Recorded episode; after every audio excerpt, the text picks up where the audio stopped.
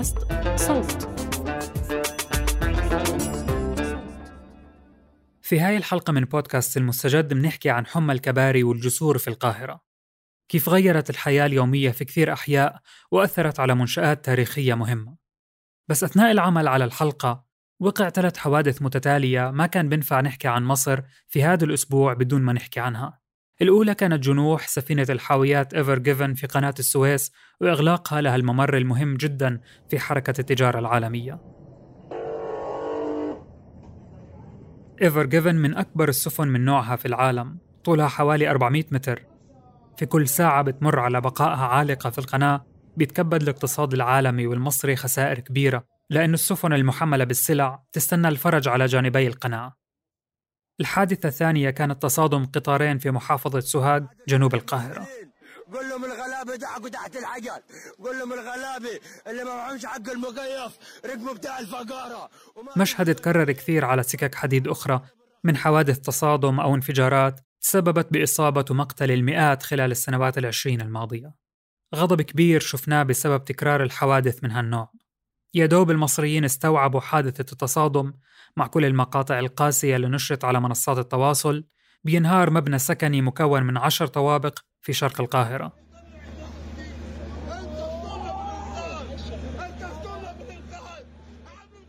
طواقم الإنقاذ انتشلت 18 جثة من أنقاض المبنى اللي يبدو بني على أساس مخالف للمعايير. فساد بيدفع ثمنه المواطنين اللي ما عندهم أي مكان آخر أكثر أمانا للسكن. إحنا ثمن بالسبعين راجل ما حدش قادر يعمل له حاجة. حسبي الله ونعم الوكيل في كل مسؤول. حسبي الله ونعم الوكيل في كل مسؤول. مرة تانية بحلقة اليوم نسأل ليش القاهرة المدينة اللي بتحتل الترتيب السابع من حيث الكثافة السكانية حول العالم تحولت لمدينة جسور أو كباري؟ شو بيحكي سكان الأحياء المتأثرة؟ وكيف هاي المنشآت الجديدة اللي المفروض تحل أزمة المرور الخانقة عم بتأثر على المشهد البصري في المدينة؟ اسمي أنا اسمي سناء يوسف. أنا مهندسة معمارية ومهندسة تخطيط مدن مصرية وعايشة في مصر الجديدة وحزنانة عليها. حبينا نحكي مع سناء في هاي الحلقة لأنها أولاً واحدة من سكان مصر الجديدة سكنتها أكثر من 30 سنة. وثانياً لأنها مهندسة رقبت التحول الكبير على منطقتها خلال كل هالسنين. شفت إن القاهرة ابتدت تبقى قاهرة كبري كنا القاهرة ذات ألف مئذنة بقت ذات ألف كوبري يعني. طبعا نحكي ألف كوبري بالقاهرة كنوع من المبالغة. في مصر بشكل عام رح يتنفذ ألف كوبري علوي ونفق بتكلفة 130 مليار جنيه ما يعادل أكثر من 8 مليار دولار. ورح يكون جزء كبير منها من نصيب العاصمة. وهذا جزء من الخطة اللي بدأ الحديث عنها في سنة 2014 مع تولي الرئيس عبد الفتاح السيسي للحكم. الهدف هو حل أزمة المرور الخانقة في هالمدينة المكتظة. أنا لازم أعترف إن المرور بقى أفضل أوكي؟ لكن في الآخر المفروض إن المدينة مدينة البشر اللي عايشين فيها مش مدينة السيارات اللي بتتحرك فيها. يعني لازم يبقى في حلول أخرى من إحنا دايما بنخضع لاحتياجات السيارة. طب فين احتياجات بقية البني آدمين اللي مش راكبين سيارة؟ سناء بتشوف الكباري بتنبنى أمامها وبتكبر يوم بعد يوم. في ال 30 سنة اللي فاتوا قبل مشاريع الكباري الكتيرة دي كان طبيعي إن إحنا بنقضي كل مشاورنا في منطقة الميدان اللي إحنا عايشين فيه البلوكات اللي حوالينا على رجلينا. دلوقتي بقى مستحيل إن واحد يعدي الشارع الواحد عشان يعدي الشارع يعني بيجازف بحياته. إحنا خدتنا أكتر من شهر عشان نتعلم الطرق الجديدة ونعرف نروح أصلا يعني.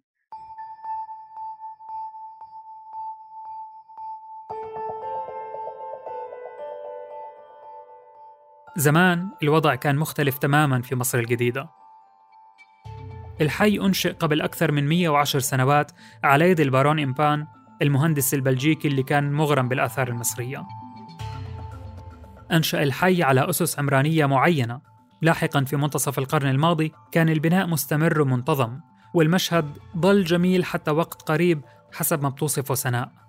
كانت منطقة جميلة الناس بالعكس كانت مجتمع مرتبط ببعضه الناس اللي بتبقى في يعني في واحد أو في block block واحد بتبقى عارفة بعض من زمان بالذات إحنا عشنا هناك مدة طويلة جدا. فالحقيقة كانت انظف من وسط القاهرة و... والمجتمع ألطف من وجه يعني مرتبط ببعضه أكتر من وسط القاهرة. تلاقي حتى جوه العمارة نفسها الناس تعرف كلها تعرف بعض. واجمل حاجة فيها إن هي كانت مليانة حدائق و... والناس كانت بتنزل تقعد فيها. أوكي. آه، ده بقى مش موجود خالص. أكتر حتة مثلا آه، بقت يعني تحزن دلوقتي هي المنطقة بتاعه ميريلاند okay. الميريلاند دي كانت المتنزه بتاع مصر الجديدة okay. وكان في بعض مطاعم بسيطة فيه وكده. في الآخر اتقلب آه، ان هم بيجددوه للمرة اللي معرفش كام دلوقتي. زمان مصر الجديدة كان فيها سينمات صيفي. ما السينما الصيفي معايا سينما أو دور سينما خارجية okay؟ في شاشة والناس تبقى قاعدة بره وفي زي زي ما بيكون في أي auditorium يعني okay؟ بسطات كده الناس بتقعد عليها وكانت معروفة جدا okay؟ ده ده الخروجة بتاعت الصيف بتاعت الناس يعني الشباب يعني. اليوم المساحات الخضراء بتنحسر. الكباري بتحجب الضوء عن بعض المباني والشوارع المهمة تحتها. والمنظر ما هوش جميل. طيب إن أنت بتشوه آه، شوارع آه، ليها طبعا طابع معماري اتبنى مب- مباني كتير جميلة جدا اتبنت في الأربعينات والخمسينات.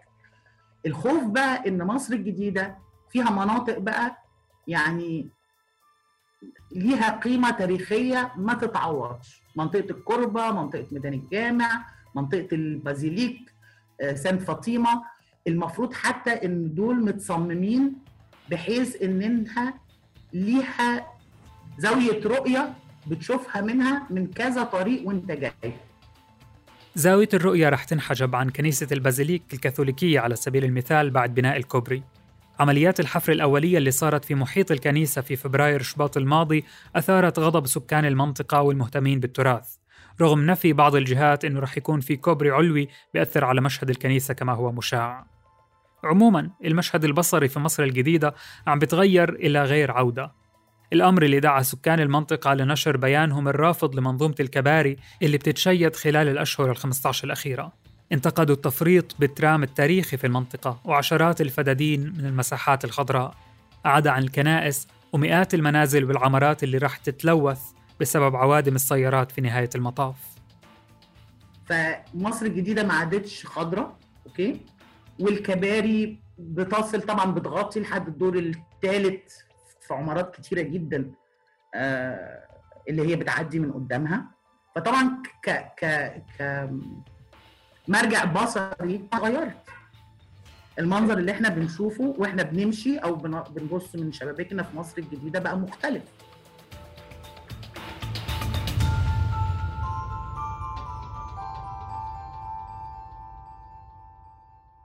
صحيح مصر الجديدة من المناطق المتأثرة بكمية الجسور والكباري اللي عم تنبنى بس كمان في مناطق أخرى في القاهرة عموما تدفع ثمن كبير.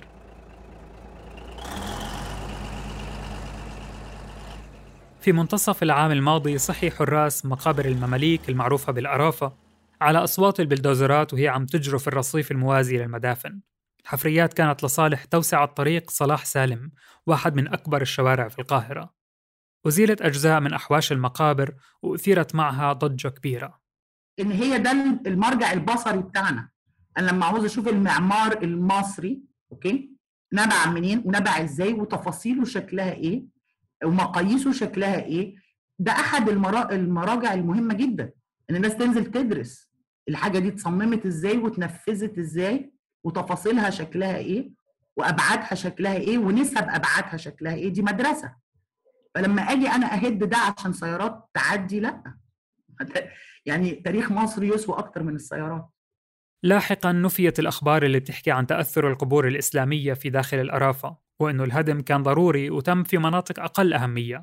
بالمقابل المؤكد أنه في مقابر هدمت مع أسوارها وبيعود جزء منها لشخصيات مهمة في التاريخ المصري الحديث. رغم هيك ما بيعملها القانون كآثار لأنه مضى عليها أقل من 100 عام. ومن هون بنسمع أصوات رافضة بتأكد أنه المنشآت اللي إلها خصوصية وارتباط وثيق بالتاريخ والتراث مهم الارتقاء فيها وتسجيلها كأثر حتى لو عمرها كان أقل من 100 عام.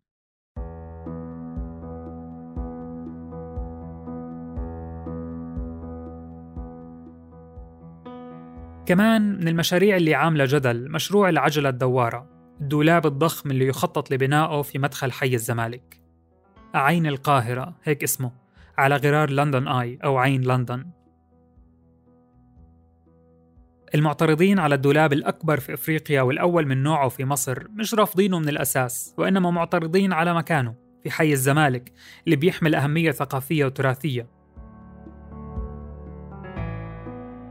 القضية وصلت للبرلمان من بداية العام بعد أيام قليلة على الإعلان عن المشروع. وزي ما بنسمع دايما بيكون الاعتراض على عدم التشاور مع المحليين. الأعرف بخصوصية مناطقهم ومشاكلها. الجدل مش بس محصور فقط بالمصريين. آخر ما ورد عن اليونسكو منظمة الأمم المتحدة للتربية والعلوم والثقافة بينذر في تغير محتمل في النظر لمشاريع الحكومة المصرية في قلق تجاه الأماكن المصنفة كتراث عالمي. التراث العالمي اللي ممكن يتحول تصنيفه لتراث مهدد بالخطر. سناء خلال حديثنا معها بتقارن اللي بيصير في مصر في مناطق أخرى بالعالم. يعني الواحد بيشوف في أوروبا الناس بتحافظ على تراثها المعماري والعمراني باستموات. أنا اشتغلت في مدينة عمرها 100 سنة مش 1000 سنة زي القاهرة وأكتر. إيه؟ ممنوع الواحد يحط يافطة. على محله من غير ما ياخد إذن من البلدية عشان يتأكدوا إنها ما بتخالفش الطابع التراثي بتاع المكان. وإحنا المخططين بتاعتنا لازم تفكر كده. لازم الفكر يبقى شمولي.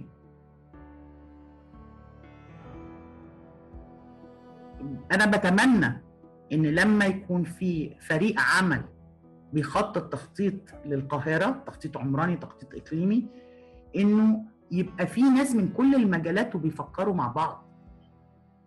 ما ينفعش مهندسين مرور طرق يخططوا القاهرة لوحدهم. والواحد إحساسه إن ده اللي بيحصل. وأهل مصر الجديدة الحقيقة مصر الجديدة أو القاهرة كلها اللي عايز يحافظ على منطقته يعلى إن لازم يبقى في في يعني صوته يعلى مش معنى إن الناس تعمل دوشة وتعمل مشاكل. لكن الناس لازم تكتب وتعلي وتعرف اللي حواليها أوكي؟ قد إيه ده بيأثر على حياتهم بعد كده؟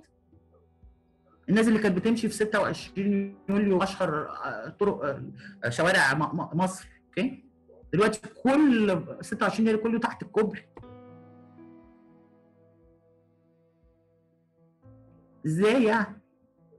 ده ال ده ال الأجيال القديمة بتحكي قصص عن 26 يوليو دلوقتي ما بتشوفوش أصلا.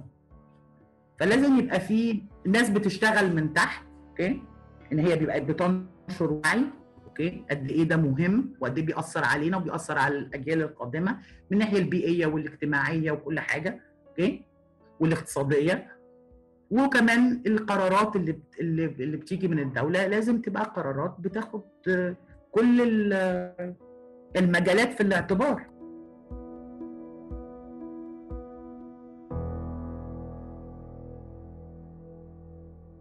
الدولة المصرية واضحة في هدفها. بدنا نخفف أزمة المرور ونقلل وقت المواطنين الضائع في الشوارع أثناء الانتقال من نقطة لأخرى ونقلل كمان من تكاليف الوقود المهدورة. بس السؤال هل ثقافة السيارات هي ثقافة محمودة بيئيا؟ هل بدنا نسهل الطرق لأعداد السيارات الهائلة والمتزايدة سنة بعد سنة؟ هل الجسور والكباري حلول مستدامة أصلا؟ دايما الكباري هتبقى حلول مؤقتة ما بالفكر اللي موجود حاليا أوكي هتلاقي إنه الناس دايما عندها رغبة تمتلك سيارة وتتحرك بالسيارة فالسيارات هتفضل تزيد وتزيد وتزيد فهو الحل هو حل مؤقت حلول لازم تبقى حلول جذرية وطبعا هتبقى طويلة الأجل ومش هتبقى سهلة. ممكن تاخد جيل أو أكتر عشان تتطبق لكن لازم نمشي في هذا الاتجاه. هنفضل نشوه مدينتنا لحد إمتى؟ وعارفين إن الحل مؤقت. أهو صلاح سالم اللي كان في حديقة عرضها 30 متر بقت عرضها 2 متر دلوقتي في أغلبية الأماكن. طب وبعدين شلناها خالص. وبعدين؟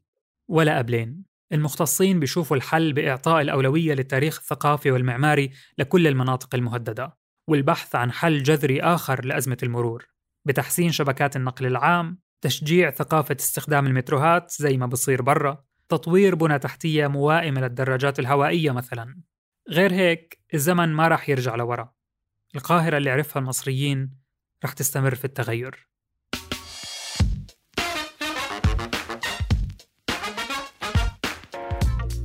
بودكاست المستجد من إنتاج صوت.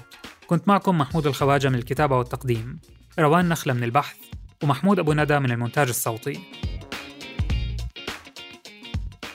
ما تنسوا تشتركوا بقنوات المستجد محل ما بتسمعوا بودكاست.